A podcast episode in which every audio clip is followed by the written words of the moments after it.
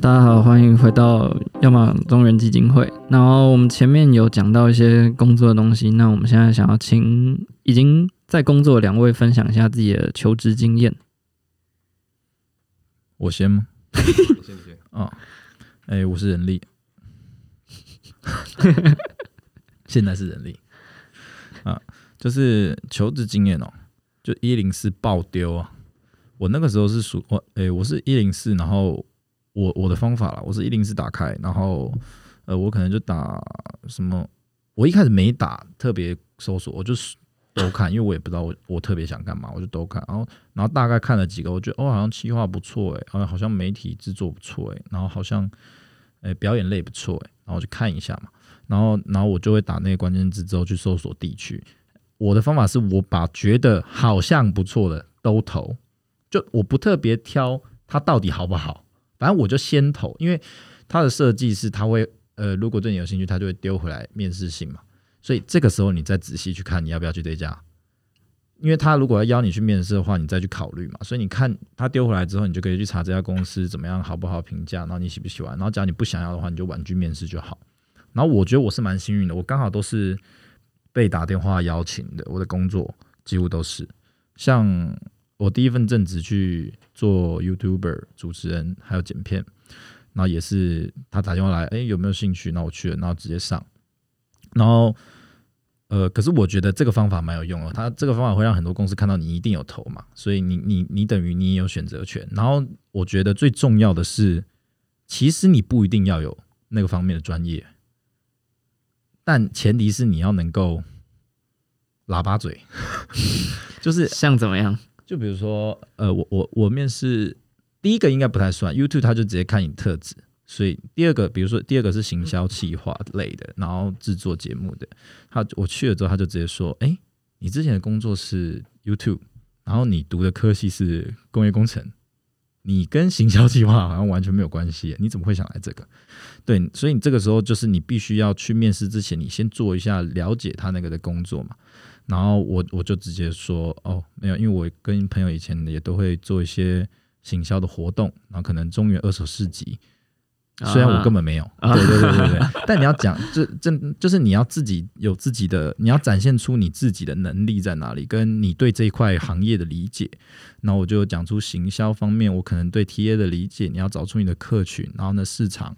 呃，可能是你不论任何产品，你都一定是要有需求，你才会去生产，要不然你是没有优势的。对，你就必须要能够讲出这种让别人觉得哦，你是有在思考、了解这块，然后并且他你去面试有绝对会问的问题就是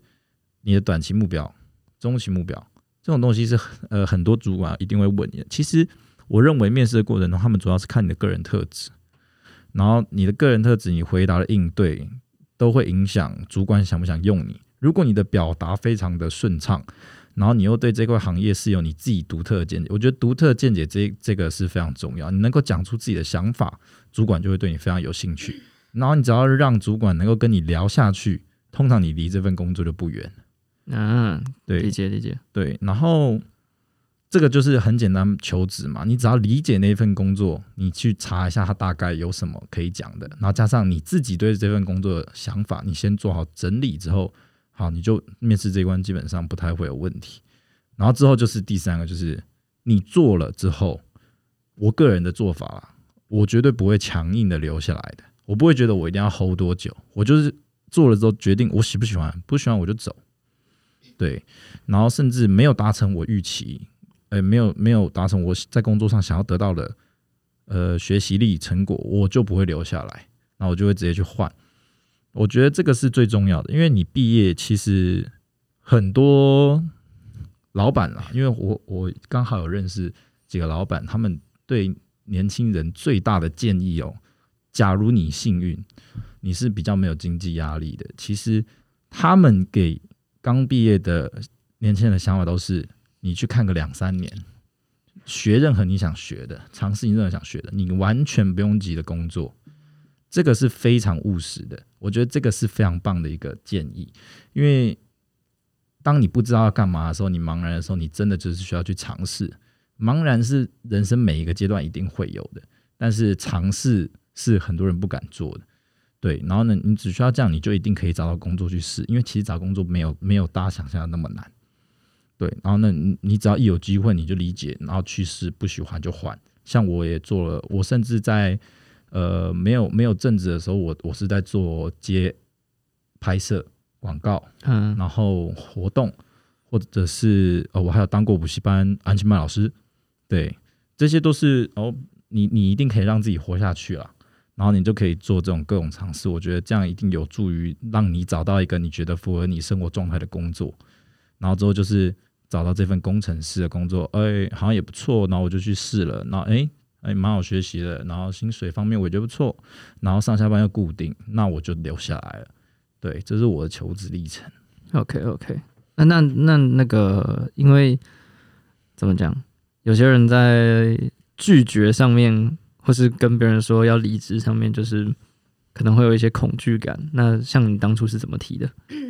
哦，那你就有两个方法嘛，就是我的话，我都会想一个理由去讲，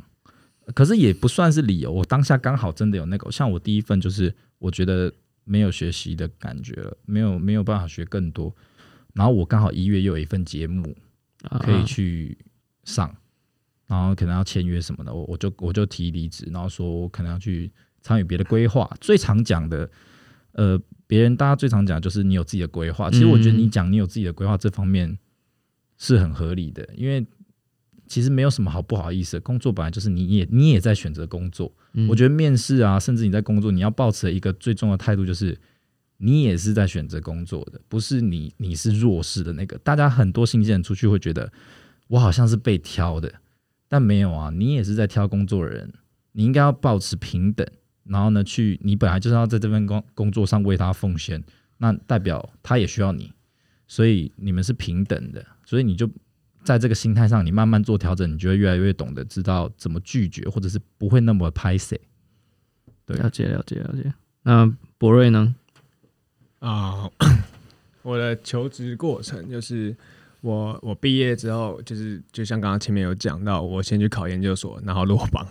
对，那落榜之后，我也是茫然了一段时间，我也不太确定我下一步具体该怎么走，可能有个方向，但我我没有马上尝直接就直接跳进去一个新的领域。然后那个时候，因为我我朋友在国会里面工作，那我就直接被他内推到里面，想说去见见世面啊，去看一下呃国会里面大概是怎么运作的，想说去尝体验一下新呃做一个新的尝试这样子。嗯，那因为我进去之后也是在做就是财政方面的财政委员会，嗯，对，所以进去也是在跟我自己关科系有差到一点边啦，起码你不会到什么都不懂这样子。嗯，然后我这边想要就是跟大家讲，如果呃如果身边有什么亲朋好友有内推你去一间公司工作的话，就真的要你态度要要拿出来，因为内推你就不用再去经过 HR 那一关嘛，等于是你不不是在一个被公平筛选的机会下，你就直接进入这家公司去工作。嗯。对，所以进去之后，就是千万千万不要在那边摆出一副，呃，就是你态度要端正啊，你不要一副那种我就烂的那种感觉，嗯，你这样才不会害到你自己的朋友，也不会让人家觉得说，哇，天啊，就你这朋友带进来的人都这个样子，以后他内推可能就要三思一下，嗯，对。然后后来因为国会有那个休会期，那休会期一到的时候，其实跟你工作量就不会那么大。那那个时候就是我决定说好，我我确定我自己要转领域了。对，所以我在国在国会工作没多久之后，我就离职，然后就开始做全职准备要转跑道。那因为我不是非本，我不是本科系学生，那要去学写程式这件事情，还是需要一段学习的时间。嗯，对，基本上我就是全职投入去学习，要学大概半年吧。对，然后半年课程一结束之后，我就马上去投了。那我觉得投工作的技巧就是说，呃，你你就是一样可以海投，就像刚刚任力讲的，你就海投，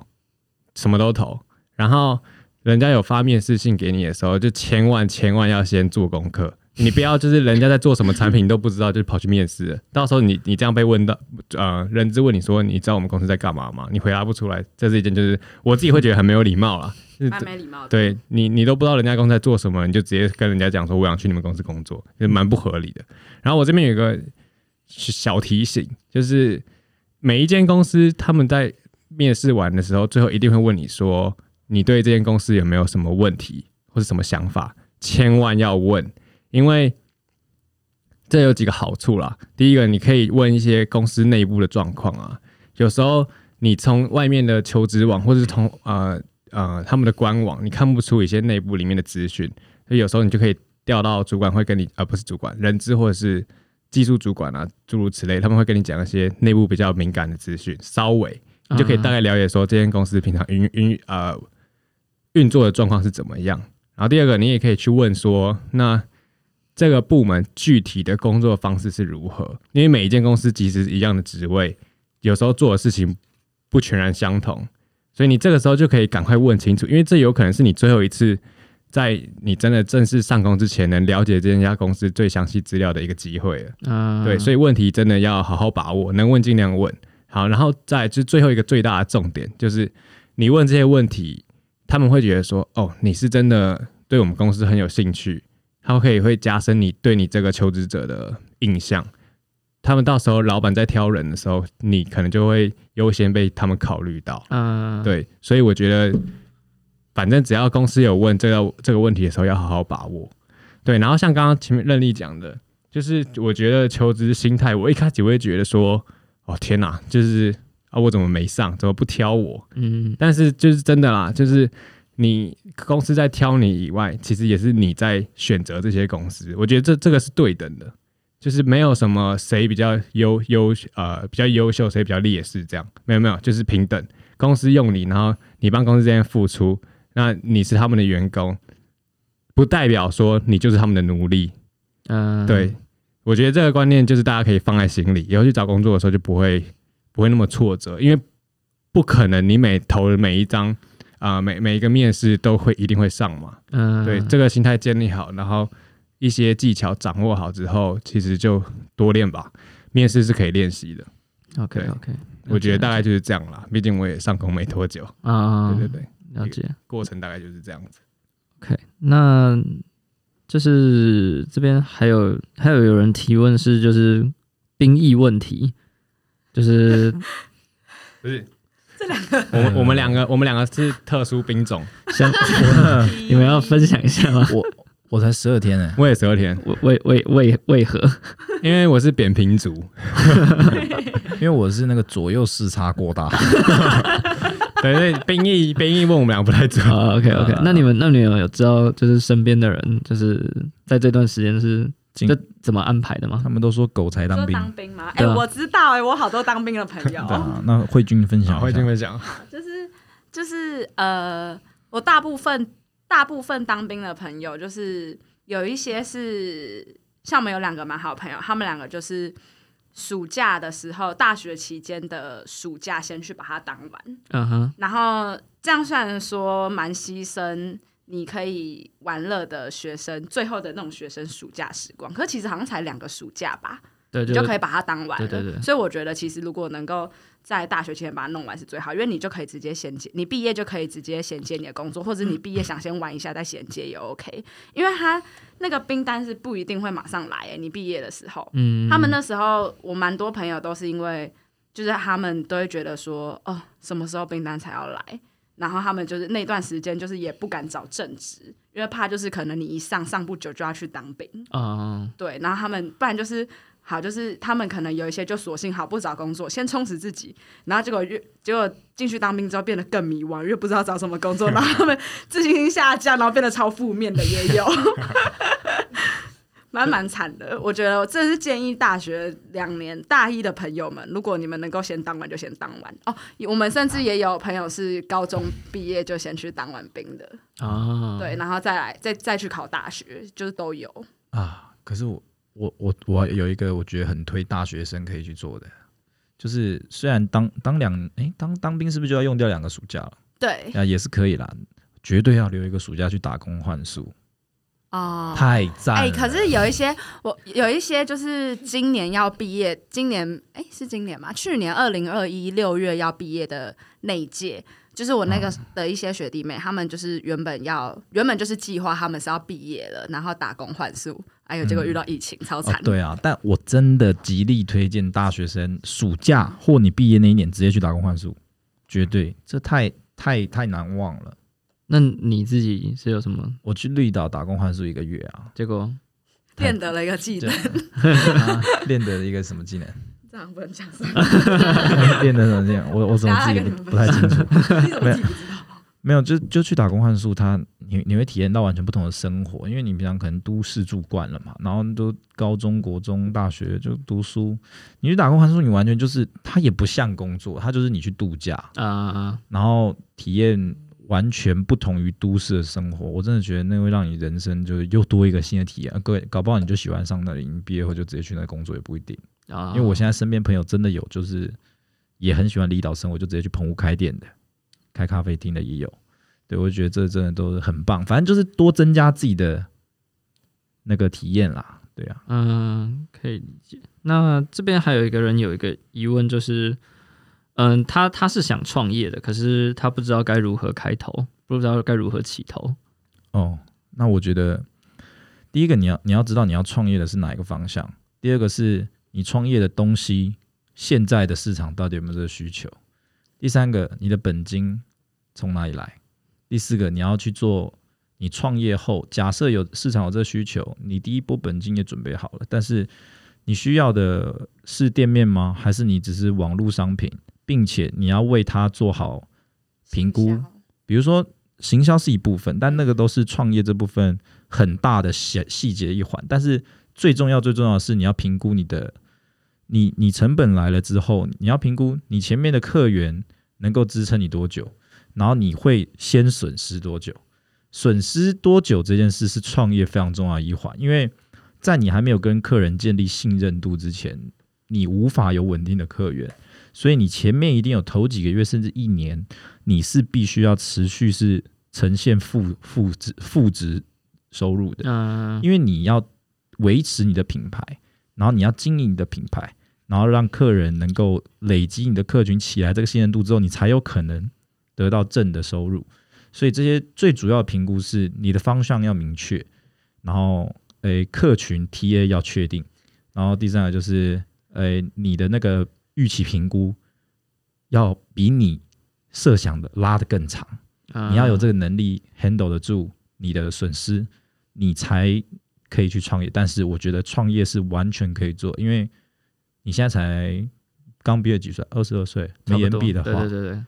这个是你年纪，这个年纪是你能够承担风险最好的年纪。你不可能，我到四十岁了，我有家庭，我突然想创业，这样然后舍弃一切，除非你老婆超有钱，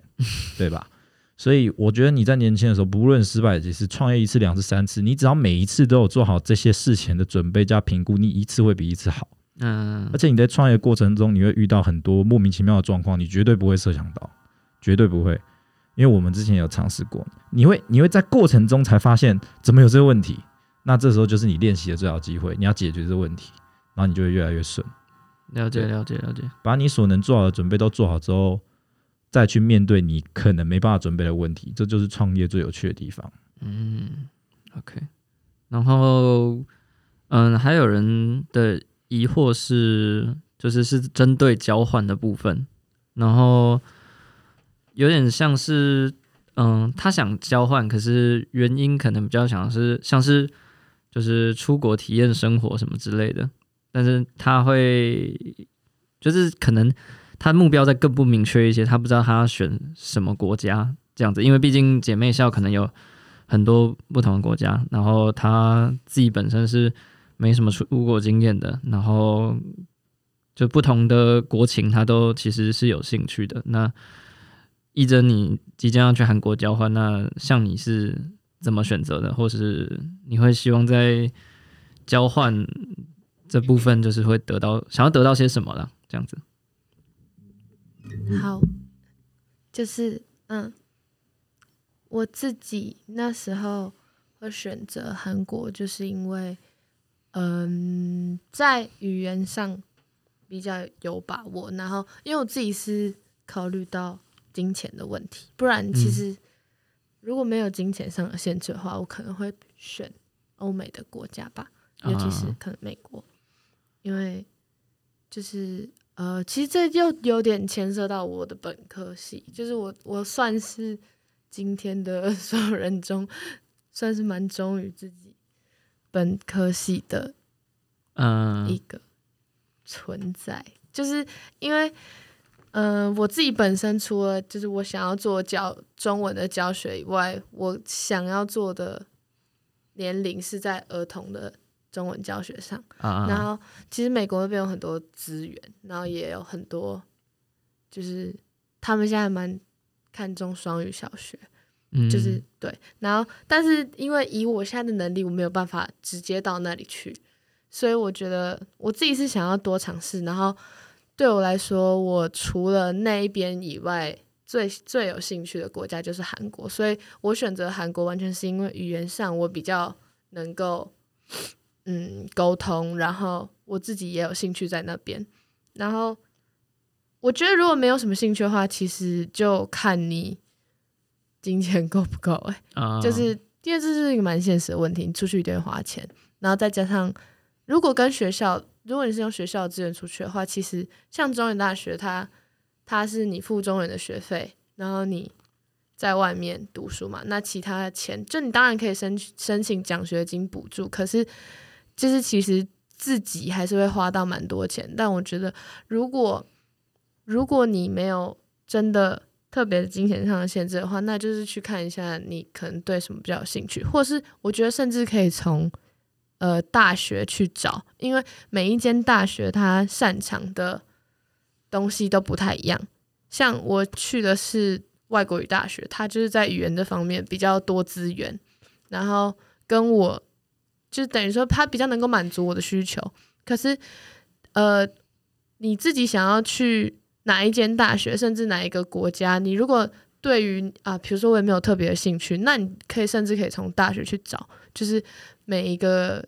虽然说，如果假设你是用学校资源的话，不一定真的可以去到呃你最想要去的大学，你可能这些大学都没听过。但我觉得就是自己做功课，然后我觉得交换一个心态很重要，就是你要知道你不是去玩的，就是、呃，虽然说交换你在那边一段时间，一个学期也也不短嘛，至少嗯四个月。然后虽然说假日你你一样可以花一些时间去认识那边的朋友，去那边的旅游景点玩什么的，可是我觉得你要知道自己去交换的目的不是去玩的，而且也不是随便就去交换，然后自己一定要做很多的功课，就是不管你一定要先去了解那个地方的文化、那些民情什么的，你到那边才不会有可能比较失礼之类的问题，或对，或是隔阂，我觉得这蛮重要。就是，然后刚刚还有什么问到什么吗？嗯，他说不太知道要怎么选，对对对对对，不太知道怎么选，就是学校的选择或是就是要去看一下课纲。对，我觉得要去看课纲，因为其实他其实呃，就算你找不到当年度的资料，你一定找到之前的。然后，嗯如果你是用学校资源，你也可以去问之前去那间学校的学长姐，因为哦学校一定都会有这些名单嘛，那你就可以再再去网上问。然后我觉得，如果你不是真的很确定出去要干嘛的话，其实不出去也没关系，就是 像我不要为了出去而对，出去不要为了出去而出去，或者是其实我自己也有遇到一些这种问题，就是可能在知道我们，因为我们科系相对是比较多，像我自己知道私下就有身边蛮多同学出去，像我现在有一个同学已经在墨西哥，他在嗯那边实习教中文，然后有两个是私下要去日本实习的，就是你会发现。呃，你的身边可能很多人开始做自己的规划，那以我这这次最最大的感受就是，身边开始慢慢很多人跑出国。尽管现在疫情比较严重，可是我觉得不要因为看到你朋友出去你就想出去，或是你觉得哦交换好像很酷诶，那我也要去。然后我觉得这样子，那你就不如不要出去，因为浪费钱，而且你也不一定吸学历的心态，对，就是你的心态就不太对了。嗯，而且交换也不是真的说想象中那么简单，它还是有一些很多相关的规定。你你在那里要修满几个学分，你回来才会承认你的这次交换，不然就是烧钱去那里，然后好，你可能玩到了，可你什么都没得到。那交换的话一定会延毕吗？